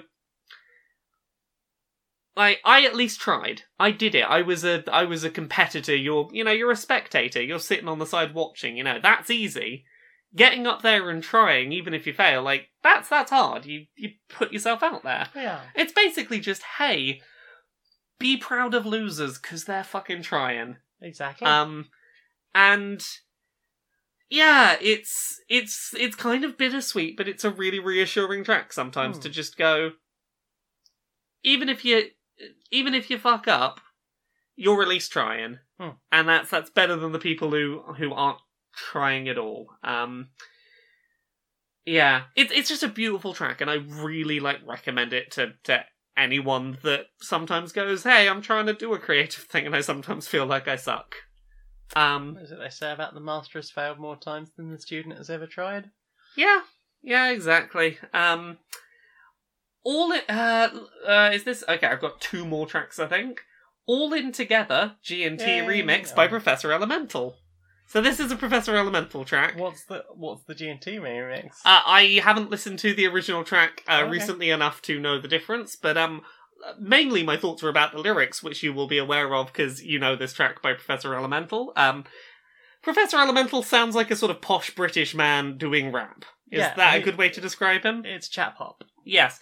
Um, and it's basically just this beautiful little rap about how everyone's weird and fucked up, and there's no such thing as normal. So it's There's no such thing as normal. Everybody's weird. Exactly. So ex- embrace what ma- makes you feel, uh, what makes you unique, and he throws out some some specifics. He'll throw out things like, um, you know, what kind of art you make, your appearances, who you love, who you love as, what fetishes you have. Just go out and enjoy what you what you love, and don't let anyone stop you. You know, have more work, uh, have more fun, do less work. Um, the idea of being grown ups is imaginary. Just be silly and have fun. Um, it's a real lovely little track, isn't it? It's uh, for a while I thought it was going to be the anthem to my life. Yeah. Um, but I, I have recently had issue with Professor Elemental and Ah. following him. I I didn't know. I I'm not up to date on whatever has, has occurred. You can't. It's No. difficult to keep up with That's everyone, fair. if you don't follow these people in the first place. But No. it is a really good track. Well, if you want a track that has a similar lyrical energy, but isn't connected to that artist, perhaps, um, I would recommend "Normal" by the Homeless Gospel Choir.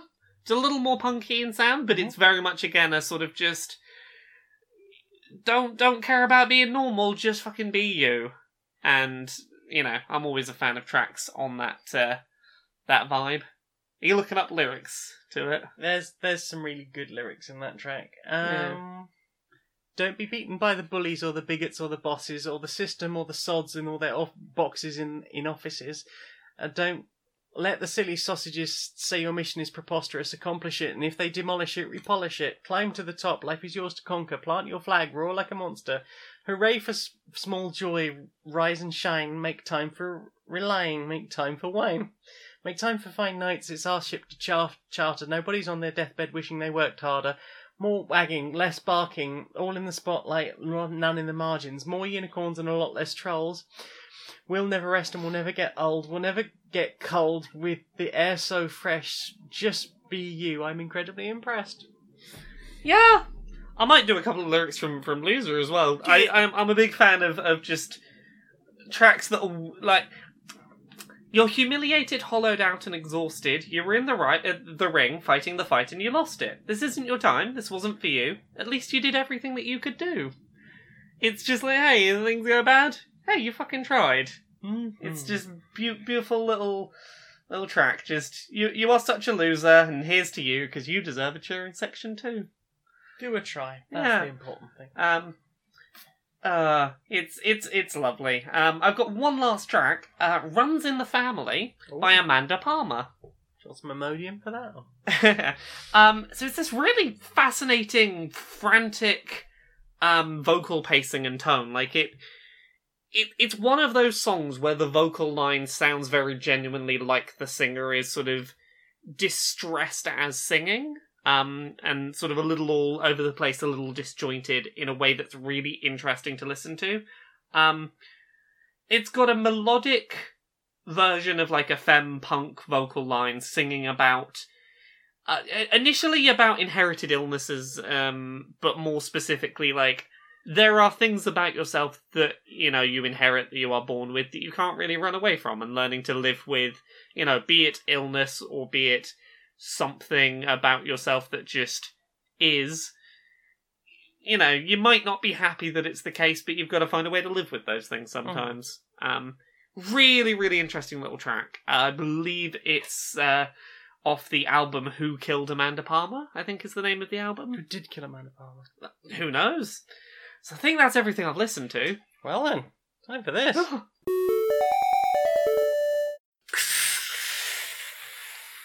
you, uh, you, wa- you, you want some of that? yeah yeah yeah yeah yeah yeah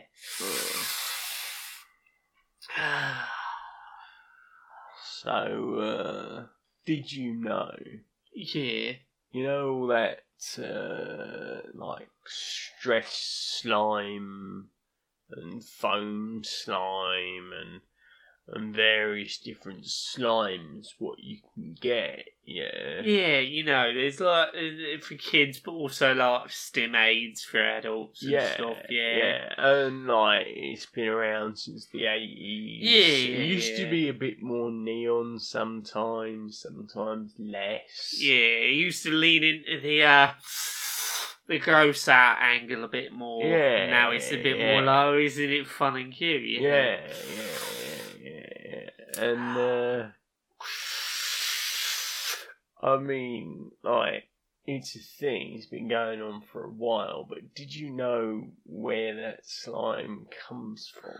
I thought it was uh what, PVA glue and uh, contact solution in it.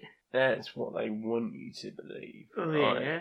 But what they actually do, they're siphoning it Yeah. off of that alien what they got from uh, Area 51. That's, that seems like a a big old risk, you know. What what are they getting out of this if they're, you know, risking letting letting alien go out? Yeah, well, the thing is, like, the alien was getting too big for containment, Oh yeah. and they had all this waste product they couldn't do anything with. So what they started doing was pasteurising the slime as it came off, and then selling it on. And depending on like where in in the month we are, we get different types and colours of slime. So you might get the more foamy one, and then you might get the more like drippy one. Yeah.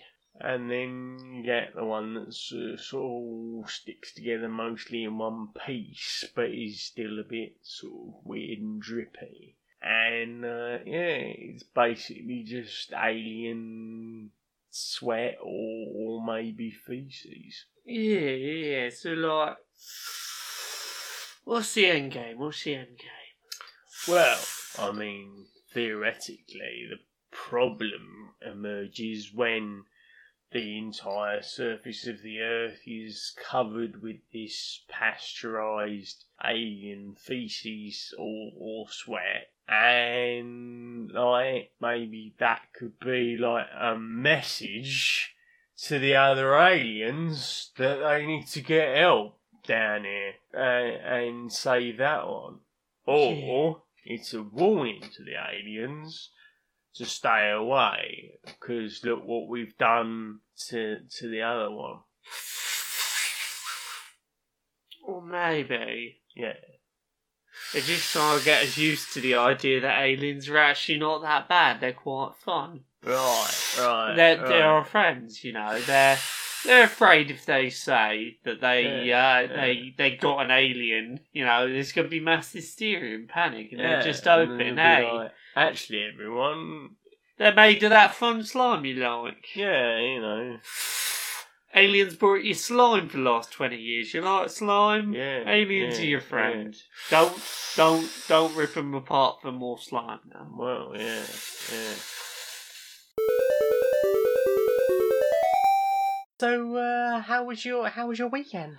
Oh yeah, I've had a nice weekend away. Um, Yeah. I was I was off to see my timeshare. Oh yeah, how how was the timeshare? Oh, it's it's lovely. You know, have I, have I told you much about this timeshare? no. I, is it a nice beach place or something like that? oh that? no, nothing like that. No, in, in the forest. no, no, no. It's actually? No, it's it's it's actually just down the road. It's really not very far Oh. from my house. But um, okay. me, me and my friends we went on the in on this timeshare. It's not Mhm. about you know the location or anything. No. All we actually wanted is just um. A house full of all those childhood knickknacks that we sort of wanted, and Like, like hopper poppers. yeah, uh, you know, Li- little uh, Power Rangers, your, your Transformers, Polly Pockets, all those sort of things. My Little Ponies. yeah, exactly. The the stuff that I don't have, I didn't have money for as a kid, Mhm. and I don't have space for as an adult. Right. And even if I had did have space for it, like Some of those collectibles are quite expensive. I guess. yeah, exactly. Like they're they're pricey these days. Mm. Like you know, even with money, like I can't afford to spend all that money to have stuff that I'm gonna use like twice a year. Huh. But like, if I pay enough to just have a weekend away every now and then where I can just go play with all those toys that I wanted to have as a kid and not have to worry about storage space, that's worth it to me. That sounds brilliant. Yeah, just chip in a bit of timeshare on it and it's perfect. Ah. It's right near home. I don't have to worry about going far for it. Is there a My Pet Monster? There is a My Pet Monster. Ah. There is indeed a My Pet Monster. Oh. There's an etch a sketch. light, light, bright. There's some Lite-Brite with a bunch of lights. There's a bunch of Lego. There's a whole room with a bunch of Legos. a whole room full of Lego. Yeah, I'll be sure to wear my There's, slippers. there's some there's some bull pit balls and everything. This sounds just magnificent. Get a fucking beach. Stupid Yeah, beach fuck house. The, fuck the beach. Give me a Gen, Gen 1 Transformers. Question time. Have questions. What's the questions? Uh, Lucy would like to know if a Venom style symbiote attached itself to you, what would your costume look like? Tentacles? Just, Yeah. just lots and lots of tentacles. You're just writhing massive tentacles. Mm, please. Ooh, ooh. I, mm, I don't know. What would I look like? butts. Butts, butts, butts. I'm just covered in butts, am Covered I? in butts and a boob window. I, I don't, I don't, I don't have a better answer than that. yeah, fine. I'm covered in butts. There you go. It's the butt, the the butt symbiote. Butt queen. I'm just a big butt now. I like that, and I cannot lie. Listener question from ya- Larry Yellingman. Conduit of Awkwardness itself. Would Laura be interested in doing a Dice Funk Season 5 spin off about Captain Melbeck going off on smoochy adventure with characters, uh, with a character I make, and maybe Lauren? Um, I would totally be up for an offshoot season where it's just smooch of the week. Like, that series would be so damn horny. just just every so every horny. episode is like an hour and a half of okay, who we gonna try and kiss Who this are we week? smooching this week, Who we everyone? smooching this week? Who's it gonna be? On on the explicit understanding that the DM will just be like. The, the the the other end will be consensual every time. It- Yeah. it's, it's always like no, no. This is a person who yeah, there's We- no role to through, persuade. through the magic of of DMness, you know that this end target will be into the idea of, of Yeah. you know being with you. Yep. You just have to work out how do you get there. Mhm. Uh, would like to know what are your thoughts on thunderstorms. Thunderstorms are awesome. Thunderstorms are awesome when you can watch them from the safety of indoors and you're not in the middle of a podcast where you're terrified that your uh, electrical system's going to get fried. Or if you can be sort of out somewhere where like you're undercover and you're not going to get zapped, but you can sort of feel the rain falling, If you- or, like mo- like at least on one side of you. If you can experience it from a position of safety where like there's going to be no negative impact of it happening, like a porch or something. they're real fucking cool. Yeah. The good soft Freb, agent of kind. I think that's kind. It's cut off. Unfortunately, it's too short for my thing. That would make sense in context. What makes you do Happy Wiggles? What makes me do happy wiggles? Mm-hmm. Oh, happy stim and happy wiggles. Um, planes, going on planes, and sometimes watching trains from from bridges above them, watching trains go under under bridges. Because I am a big cliche of a person on the autism spectrum. Um, I don't know what else makes me do happy wiggles. Particular gifts. I've seen you Yeah. get Happy Wiggles from certain presents. I will sometimes, I will sometimes from a particularly thoughtful gift have a bit of a happy wiggle. Um, I will sometimes get happy wiggles about music. Um, Mhm. like if there's a band that I'm really, really, really into, and they put out some new music, and I just get an opportunity to sit and listen to a whole bunch of new music from a uh, some people I really like. That sometimes makes me do ha- big happy wiggles. Mhm. Um, can't think of any other examples off the top of my head, but those those are the first one, ones that come to mind. Hmm, What about uh, you? Um, seeing my friends succeed. Yay. I very much like that. It's like, yeah, you did the thing. Mhm. Go you, having us succeed. I like this. More of that. Uh, Becky Two Hi, Becky. Uh, we'd like to know if you had somewhere for it, what fantasy animal would you want as a pet slash familiar? Oh, Rainbow Battle Links, obviously. Of course, Rainbow Battle Links. Go for like Falkor from the Neverending Story. Big, cuddly, lovable friend that you can have a conversation with that can also fly you around. Mm-hmm. Yeah. Gotta find a space for for our uh, friend Falkor. I don't know. I feel like Falkor's a bit doggy. Yeah, but I also feel like he's got enough sentience to avoid the things I don't like about dogs. Hmm. What was the Sky Yak from Oh, um, Appa. Appa? Yeah. Appa. Yeah, from uh, Avatar The Last Yes. Airbender, yes. No. I could go for Appa. Appa was very cute. Appa was very cute. Yeah, let's have Appa. Yeah. Uh, Trem- Temptress Laviolette would like to know if you could own one fictional spaceship IRL, which would you choose, Snallygaster? Uh, okay, the Snallygaster, uh, it's either that or the Normandy from Mass Effect. Enterprise D refit, Ooh. the one from All Good Things with the like extra cannon under the saucer Yeah, section and the extra warp nacelle. That's pretty fab. Yeah, I think probably that one. yeah, That's I can't think of any, any more that jump to the moment. mind. Uh, the Firefly. The Firefly's a pretty cool choice. I the Millennium Falcon had like here's the thing. I like the idea of the Millennium Falcon mainly Yeah. because the interior looks lived in. Also, Like- it's not super huge, so it'd Yeah. be easy to clean. It's not super huge and it's also not like super pristine. I wouldn't be afraid of like scuffing the floor. yeah. like it's the kind of place where I could chuck a bag it's not down like on the, the Death Star, like we're like, no, I don't want to scuff the Oh, floor yeah. with these It's trains. like I could chuck my my bag on the floor next to the table where the holochess is, and I'd be like, Yeah. yeah, it's fine. exactly. I can leave my bag on the floor. It's cool. Yeah, I guess that one's okay. Um, 3D Printy Boy wants to know if axolotls could make a cute sound. What sound do you think they would make? I'm imagining the sound of a ki- of a kitten doing a little mew, but like underwater. So there's a little bit of like a mew followed by like a couple of bubble sounds. Yeah, that. That's an axolotl sound. There you go. Mm, That is all the questions. Ooh. So then, time for this. Ooh. Do you know what I want to see more of? What do you want to see more of? Well, I want to see more like social justice warriors. Pressure Justice Warriors. Yeah. Alright, Larry. All right, Larry. how you doing? I'm not too bad, mate. Not too bad. Struggling to reach quite the octave I was hoping for Yeah, there initially, it's but all I seem to have reached right. it now. We're in the uh, we're in the right vicinity. How, Yeah. how you doing this week? You had Yeah. an all right one. Yeah, well, you know, it's uh the world is uh remains as it is. The looming peril of Bre- the looming spectre Oh, of Brexit. yeah, you yeah, know. yeah. Once, once again, sort of just trying to ignore the fact that it's all going down in a handbasket a little bit. Yeah, a little bit, and it doesn't help that there's been, you know, the the community as it exists online has been Yeah. uh, there's been some problematic issues this this week. Uh, someone was saying about how uh, they they felt that uh, the that like a, a round of, of, of pronoun queries in in a group was uh, was unnecessary, and and you know we've got whole groups of people who are desperately trying to get more of that, Yeah. and and this person's like, well, you know, I should be exempt from from having to be involved in that. Like, well, not only are you a, a, a trans person. But you are, you know, th- you don't know who else is in that room. Like Yeah. somebody else could be non-binary. You might find, you might you, Some- you might assume that everyone Yeah. there is cis, but that's not necessarily the Well, case. even if even if some if if there are you know you know there are other trans people in the room, you might assume that their gendered presentation will tell you what their pronoun is. You know, they might have a uh, non-traditional presentation, for example. Um,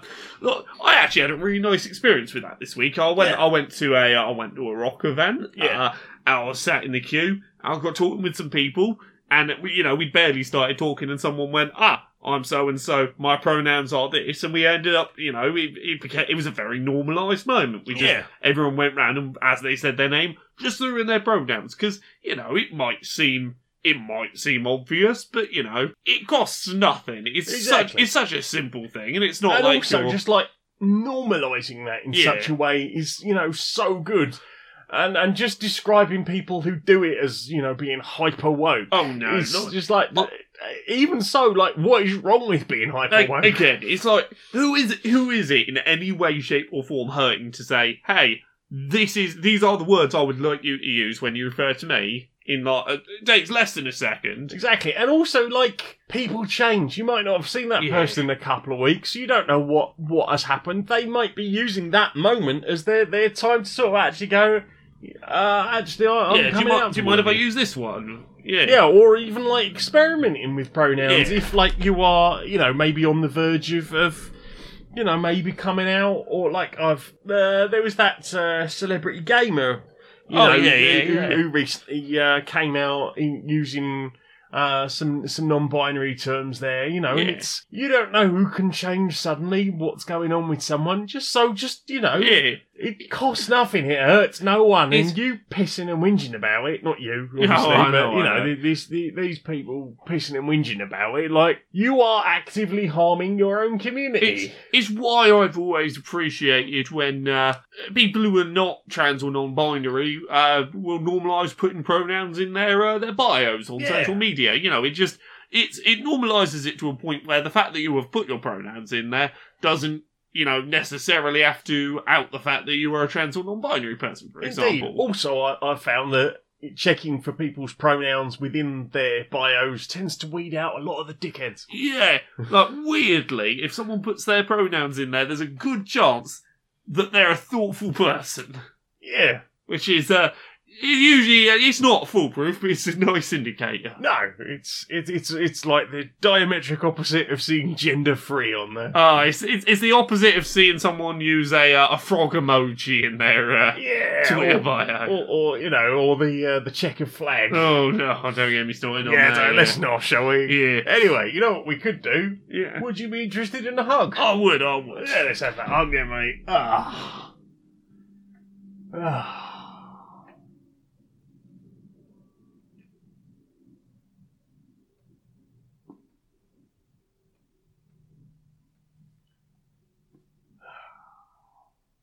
That is a that is a, that is a good hug, mate. Yeah, it's good to make time for those platonic hugs. Absolutely, absolutely. So, can I interest you in a cup of tea? yeah, I reckon you can. Yeah, I'll, I'll put the kettle on, mate. Yeah, well, have a cup of tea. Yeah. Laura, Yes. Where can we find you? On the internet, darling. Laura K Buzz in all of those places. All of the places. Laura K Buzz on Twitter, Laura K Buzz on YouTube, Laura K Buzz on Patreon, that's what pays the bills. on Twitch. Uh, on Laura K Buzz on Twitch, Laura K Buzz store. That's where you can get the Uncomfortable Labels audiobook. You can Mhm. also get it as a physical book, which is out now. Uh, we've had a reprint, so it should be back in stock in places that have physical books. Uh, it's about being trans and on the autism spectrum. Uh, you can also find me on Dice Funk. You can find oh, it's a it's a Dungeons and Dragons podcast. I'm on seasons three, four, five, and six. I was Uh, on one of those. Yeah, we, we will talk about that one in a second. Um, you can find all of my stuff on laurakbuzz.com. There is Pixel Squirt, where I review anime, video game, porn. Uh, there is Tonal Whiplash, where I interview people with serious and silly questions. that's all I can think of right now. Um, what about you? Me, I'm on I'm on Twitter as Maniac Janiac. I'm on Twitch as Maniac Janiac, where I stream sort of mainly Tuesdays and Thursdays.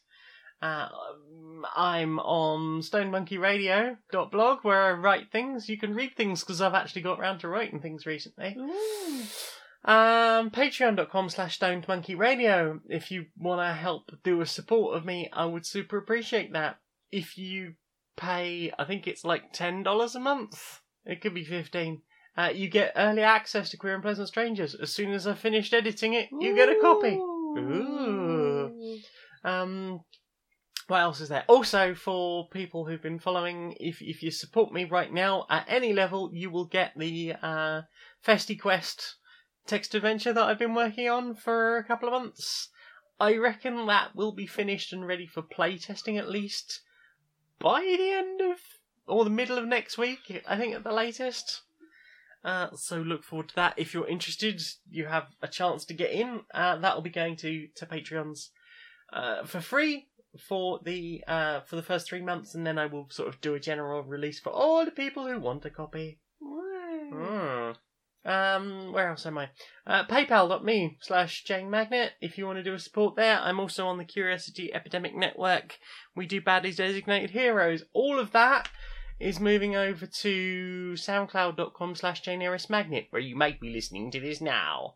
Um, because we couldn't be bothered to pay for two lots of hosting. Which is totally fair. And the next series will be polyamory. We're going to do a series of polyamory. So I guess it makes sense to stick with the rest of the series. Yeah. So yeah, check that out uh, and get ready. We will be coming back soon. I think Badly Designated Hero Series 1 wraps up.